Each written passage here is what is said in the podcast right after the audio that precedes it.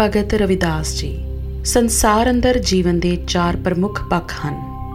ਪਹਿਲਾ ਸਮਾਜਿਕ, ਦੂਜਾ ਆਰਥਿਕ, ਤੀਜਾ ਰਾਜਨੀਤਿਕ ਤੇ ਚੌਥਾ ਧਾਰਮਿਕ। ਇਨ੍ਹਾਂ ਚਾਰਾਂ ਪੱਖਾਂ ਵਿੱਚੋਂ ਜਿਹੜਾ ਕਿਸੇ ਇੱਕ ਪੱਖ ਕਰਕੇ ਵੀ ਆਪਣੇ ਆਪ ਨੂੰ ਆਮ ਪਰੰਪਰਾਵਾਂ ਤੋਂ ਉੱਚਾ ਚੁੱਕ ਲੈਂਦਾ ਹੈ, ਅਜਿਹੇ ਲੋਕਾਂ ਨੂੰ ਹੀ ਇਤਿਹਾਸ ਆਪਣੀ ਬੁੱਕਲ ਵਿੱਚ ਥਾਂ ਦਿੰਦਾ ਹੈ। ਭਗਤ ਰਵਿਦਾਸ ਜੀ ਦਾ ਜੀਵਨ ਧਾਰਮਿਕ ਪੱਖ ਤੋਂ ਇੰਨੀ ਉੱਚੀ ਬੁਲੰਦੀ ਨੂੰ ਛੂ ਗਿਆ ਕਿ ਰੱਬ ਨੂੰ ਵੀ ਪ੍ਰੇਮ ਬੰਧਨ ਵਿੱਚ ਬੰਨ ਲਿਆ। ਸੱਚੀ ਪ੍ਰੀਤ ਨੇ ਸਾਰੇ ਭੇਦਭਾਵ ਮਿਟਾ ਦਿੱਤੇ। ਉਹਨਾਂ ਦੀ ਰਸਨਾ ਤੋਂ ਉਚਾਰੇ 40 ਸ਼ਬਦ ਤਨ ਸ੍ਰੀ ਗੁਰੂ ਗ੍ਰੰਥ ਸਾਹਿਬ ਜੀ ਦੀ ਪਵਿੱਤਰ ਬਾਣੀ ਵਿੱਚ ਸ਼ਾਮਿਲ ਹੋ ਕੇ ਬਾਣੀ ਗੁਰੂ ਗੁਰੂ ਹੈ ਬਾਣੀ ਦਾ ਦਰਜਾ ਪ੍ਰਾਪਤ ਕਰ ਗਏ।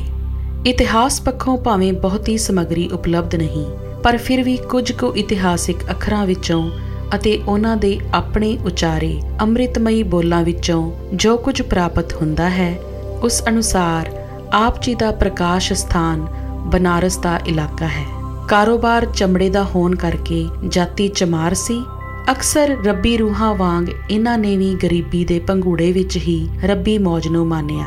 ਸਮੇਂ ਦੇ ਅਖੌਤੀ ਧਰਮੀਆਂ ਨੇ ਧਰਮ ਨੂੰ ਆਪਣੀ ਹੀ ਵਿਰਾਸਤ ਸਮਝਣ ਕਰਕੇ ਬਹੁਤ ਹੀ ਵਿਰੋਧਤਾ ਕੀਤੀ। ਜਾਤੀ ਹੰਕਾਰੀ ਵੀ ਆਪ ਜੀ ਦੀ ਹੋਂਦ ਨੂੰ ਖਤਮ ਕਰਨ ਲਈ ਅੱਡੀ ਚੋਟੀ ਦਾ ਜ਼ੋਰ ਲਾਉਂਦੇ ਰਹੇ। ਪਰ ਜਿਨ੍ਹਾਂ ਦੀਆਂ ਪ੍ਰੀਤਾਂ ਹੀ ਨੀਚੇ ਊਚ ਕਰੈ ਮੇਰਾ ਗੋਬਿੰਦ, ਨਾਲ ਪੈ ਗਈਆਂ ਹੋਣ, ਫਿਰ ਉਹਨਾਂ ਦੀ ਪ੍ਰਤਿਭਾ ਨੂੰ ਮਿਟਾਉਣ ਵਾਲੇ ਤਾਂ ਮਿਟ ਜਾਂਦੇ ਹਨ, ਪਰ ਉਹ ਸਦਾ ਲਈ ਅਮਿਟ ਹੋ ਜਾਂਦੇ ਹਨ। ਮਾਤਾ ਪਿਤਾ ਨੇ ਆਪਣੇ ਫਰਜ਼ਾਂ ਦੀ ਪੂਰਤੀ ਕਰਦਿਆਂ ਆਪ ਜੀ ਦੀ ਸ਼ਾਦੀ ਕਰ ਦਿੱਤੀ। ਇਸ ਜ਼ਿੰਮੇਵਾਰੀ ਦਾ ਭਾਰ ਬਖੂਬੀ ਉਠਾਉਂਦਿਆਂ ਹੋਇਆਂ ਵੀ ਆਪਣੇ ਸੁਨਹਿਰੀ ਸਿਧਾਂਤਾਂ ਵਿੱਚ ਕੋਈ ਤਬਦੀਲੀ ਨਾ ਕੀਤੀ। ਮਾਇਆ ਦੀ ਦੁਨੀਆ ਨੇ ਕਈ ਕੌਤਕ ਦਰਸਾਏ ਪਰ ਆਖਰ ਦਾਸੀ ਬਣ ਕੇ ਹੀ ਰਹਿਣਾ ਪਿਆ। ਭਾਵ ਮਾਇਆ ਵੀ ਕੁਝ ਨਾ ਕਰ ਸਕੀ। ਜਿੱਥੇ ਹੰਕਾਰੀ, ਕੱਟੜ ਲੋਕ ਆਪ ਜੀ ਦੀ ਵਿਰੋਧਤਾ ਵਿੱਚ ਹੀ ਲੱਗੇ ਰਹੇ ਅਤੇ ਨੇੜੇ ਰਹਿ ਕੇ ਵੀ ਖਾਲੀ ਰਹਿ ਗਏ, ਉੱਥੇ ਦੂਜੇ ਪਾਸੇ ਦੂਰੋਂ ਦੂਰੋਂ ਰਾਜੇ ਰਾਣੀਆਂ ਵੀ ਆਪ ਜੀ ਦੇ ਦਰ ਤੋਂ ਸੱਚੀ ਸਿੱਖਿਆ ਪ੍ਰਾਪਤ ਕਰਕੇ ਆਪ ਜੀ ਦੇ ਸੇਵਕ ਬਣ ਕੇ ਜੀਵਨ ਦੀਆਂ ਸਿਖਰਾਂ ਨੂੰ ਛੂ ਗਏ। ਇਨ੍ਹਾਂ ਵਿੱਚੋਂ ਰਾਣਾ ਸੰਗਾ ਦੀ ਪਤਨੀ, ਜੋ ਚਿਤੌੜ ਦੇ ਇਲਾਕੇ ਦਾ ਮੁਖੀਆ ਸੀ, ਕੁਝ ਪੰਡਿਤਾਂ ਨਾਲ ਤੀਰਥ ਯਾਤਰਾ ਕਰਦੀ ਹੋਈ ਜਦੋਂ ਨਿਰਾਸ਼ਤਾ ਵਿੱਚ ਹੀ ਭਟਕ ਰਹੀ ਸੀ, ਤਾਂ ਉਸ ਦੀ ਤਸੱਲੀ ਰਵਿਦਾਸ ਜੀ ਮਹਾਰਾਜ ਕੋਲ ਆ ਕੇ ਹੀ ਹੋਈ।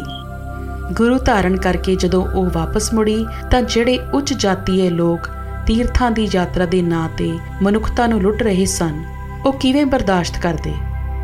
ਉਹਨਾਂ ਦੀ ਸ਼ਿਕਾਇਤ ਤੇ ਜਦੋਂ ਦੋਨਾਂ ਧਿਰਾਂ ਨੂੰ ਬੁਲਾ ਕੇ ਸੱਚ ਦਾ ਨਿਤਾਰਾ ਕੀਤਾ, ਤਾਂ ਰਾਣੀ ਦੇ ਗੁਰੂ ਦਾ ਦਰਸਾਇਆ ਸੱਚ ਕੂੜ ਦੇ ਪਾਜ ਖੋਲਦਾ ਹੋਇਆ ਜਿੱਤ ਪ੍ਰਾਪਤ ਕਰ ਗਿਆ।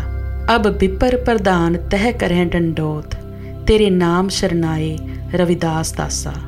16 ਰਾਗਾਂ ਵਿੱਚ ਆਏ 40 ਸ਼ਬਦਾਂ ਵਿੱਚੋਂ ਇਹਨਾਂ ਦੀ ਜਿਹੜੀ ਸ਼ਖਸੀਅਤ ਉੱਭਰ ਕੇ ਸਾਹਮਣੇ ਆਉਂਦੀ ਹੈ ਉਸ ਅਨੁਸਾਰ ਆਪ ਜੀ ਇੱਕ ਨਿਰਗੁਣ ਭਗਤੀ ਭਾਵ ਦੇ ਰਾਹ ਨੂੰ ਅਪਣਾ ਕੇ ਸੱਚੀ ਪ੍ਰੀਤ ਦਾ ਸਦਕਾ ਹਰੇਕ ਫ਼ਰਕ ਮਿਟਾ ਕੇ ਪਰਮੇਸ਼ਰ ਰੂਪ ਹੋ ਗਏ ਹਨ। ਅਨੇਕਾਂ ਭੁੱਲੇ ਪਟਕਿਆਂ ਨੂੰ ਸਗੋਂ ਵਕਤੀ ਰਮਜਾਂ ਨਾਲ ਸਮਝਾਉਂਦੇ ਰਹੇ ਕਿ ਗੰਗਾ ਆਦਿਕ ਦੇ ਇਸ਼ਨਾਨ, ਠਾਕੁਰਾਂ ਦੀ ਪੂਜਾ ਦਾ ਪਖੰਡ, ਝੂਠੀਆਂ ਆਰਤੀਆਂ ਦੇ ਟਕੋਸਲੇ, ਇਹ ਸਭ ਕੁਝ ਰੱਬ ਤੋਂ ਦੂਰ ਤਾਂ ਕਰ ਸਕਦਾ ਹੈ, ਪਰ ਨੇੜਤਾ ਦਾ ਸਵਾਲ ਹੀ ਪੈਦਾ ਨਹੀਂ ਹੁੰਦਾ। ਸੰਸਾਰਕ ਵਿਦਿਆ ਪ੍ਰਾਪਤੀ ਦਾ ਸੰਕੇਤ ਭਾਵੇਂ ਕਿਧਰੋਂ ਵੀ ਪ੍ਰਾਪਤ ਨਹੀਂ ਹੁੰਦਾ ਪਰ ਫਿਰ ਵੀ ਆਪ ਜੀ ਵੱਲੋਂ ਉਚਾਰੇ ਅੰਮ੍ਰਿਤ ਬਚਨਾਂ ਵਿੱਚ ਪੰਡਿਤਾਈ ਵਾਲੀਆਂ ਗੁੰਝਲਾਂ ਦੀ ਥਾਂ ਸਾਦਗੀ ਭਰਪੂਰ ਹੈ। ਪਰ ਹਰ ਬਚਨ ਪਾਰਬ੍ਰਹਮ ਦੇ ਰਹੱਸ ਦਾ ਭੇਦ ਖੋਲ ਕੇ ਆਤਮਾ ਨੂੰ ਪਰਮਾਤਮਾ ਦੇ ਮਿਲਾਪ ਲਈ ਚਾਹ ਪੈਦਾ ਕਰਦਾ ਹੈ। ਭਗਤ ਕਬੀਰ ਸਾਹਿਬ ਜੀ ਦੇ ਸ਼ਲੋਕ ਬਾਣੀ ਵਿੱਚ ਅੰਕਿਤ ਹਨ। ਕਬੀਰ ਸਾਹਿਬ ਜੀ ਦੀ ਬਾਣੀ ਇੱਕ ਅਦਭੁਤ ਗੱਲ ਹੈ ਕਿ ਕਬੀਰ ਸਾਹਿਬ ਨੇ 212 ਅਤੇ 213 ਨੰਬਰ ਸ਼ਲੋਕਾਂ ਵਿੱਚ ਭਗਤ ਨਾਮਦੇਵ ਜੀ ਅਤੇ ਭਗਤ ਤਿਰਲੋਚਨ ਜੀ ਦੀ ਵਾਰਤਾ ਦਾ ਜ਼ਿਕਰ ਕੀਤਾ ਹੈ। ਭਗਤ ਕਬੀਰ ਜੀ ਨੇ 242 ਨੰਬਰ ਸ਼ਲੋਕ, ਭਾਵ ਸਮਾਪਤੀ ਦੇ ਇੱਕ ਸ਼ਲੋਕ ਤੋਂ ਪਹਿਲਾਂ ਜੋ ਸ਼ਲੋਕ ਦਰਜ ਹੈ, ਉਹ ਹੈ, ਹਰ ਸੋ ਹੀਰਾ ਛਾੜ ਕੇ, ਕਰੈ ਆਨ ਕੀ ਆਸ, ਤੇ ਨਰ ਦੋਜਕ ਜਾਹੇਂਗੇ, ਸਤ ਭਖ ਹੈ ਰਵਿਦਾਸ। ਇਹ ਸ਼ਲੋਕ ਰਵਿਦਾਸ ਜੀ ਮਹਾਰਾਜ ਦਾ ਨਹੀਂ, ਬਲਕਿ ਯਾਦ ਰੱਖਣ ਜੋ ਗੱਲ ਹੈ ਕਿ ਇਹ ਸ਼ਲੋਕ ਭਗਤ ਕਬੀਰ ਸਾਹਿਬ ਜੀ ਦਾ ਹੈ। ਪਰ ਵਿਚਾਰ ਰਵਿਦਾਸ ਮਹਾਰਾਜ ਜੀ ਦਾ ਪ੍ਰਗਟ ਕਰ ਰਹੇ ਹਨ। ਵਿਦਵਾਨਾਂ ਦੀ ਬਹੁਮਤ ਅਨੁਸਾਰ ਭਗਤ ਰਵਿਦਾਸ ਜੀ ਦਾ ਜਨਮ 1376 ਈਸਵੀ ਦਾ ਹੈ ਅਤੇ 1491 ਈਸਵੀ ਵਿੱਚ ਜੋਤੀ ਜੋਤ ਸਮਾਉਣ ਕਰਕੇ ਸਰੀਰਕ ਜੀਵਨ ਯਾਤਰਾ ਦਾ ਕੁੱਲ ਸਮਾਂ ਲਗਭਗ 115 ਸਾਲ ਦੇ ਨੇੜੇ ਜਾ ਪਹੁੰਚਦਾ ਹੈ। ਇਹ ਸਰੀਰਕ ਜਾਮੇ ਦੀ ਗੱਲ ਹੈ, ਪਰ 1604 ਈਸਵੀ ਨੂੰ ਆਪ ਜੀ ਦੇ ਇਨ੍ਹਾਂ 40 ਸ਼ਬਦਾਂ ਨੂੰ ਗੁਰੂ ਅਰਜਨ ਦੇਵ ਸਾਹਿਬ ਜੀ ਨੇ ਸ੍ਰੀ ਗੁਰੂ ਗ੍ਰੰਥ ਸਾਹਿਬ ਜੀ ਵਿੱਚ ਅੰਕਿਤ ਕਰਕੇ ਸਦੀਵ ਕਾਲ ਲਈ ਅਮਰ ਕਰ ਦਿੱਤਾ।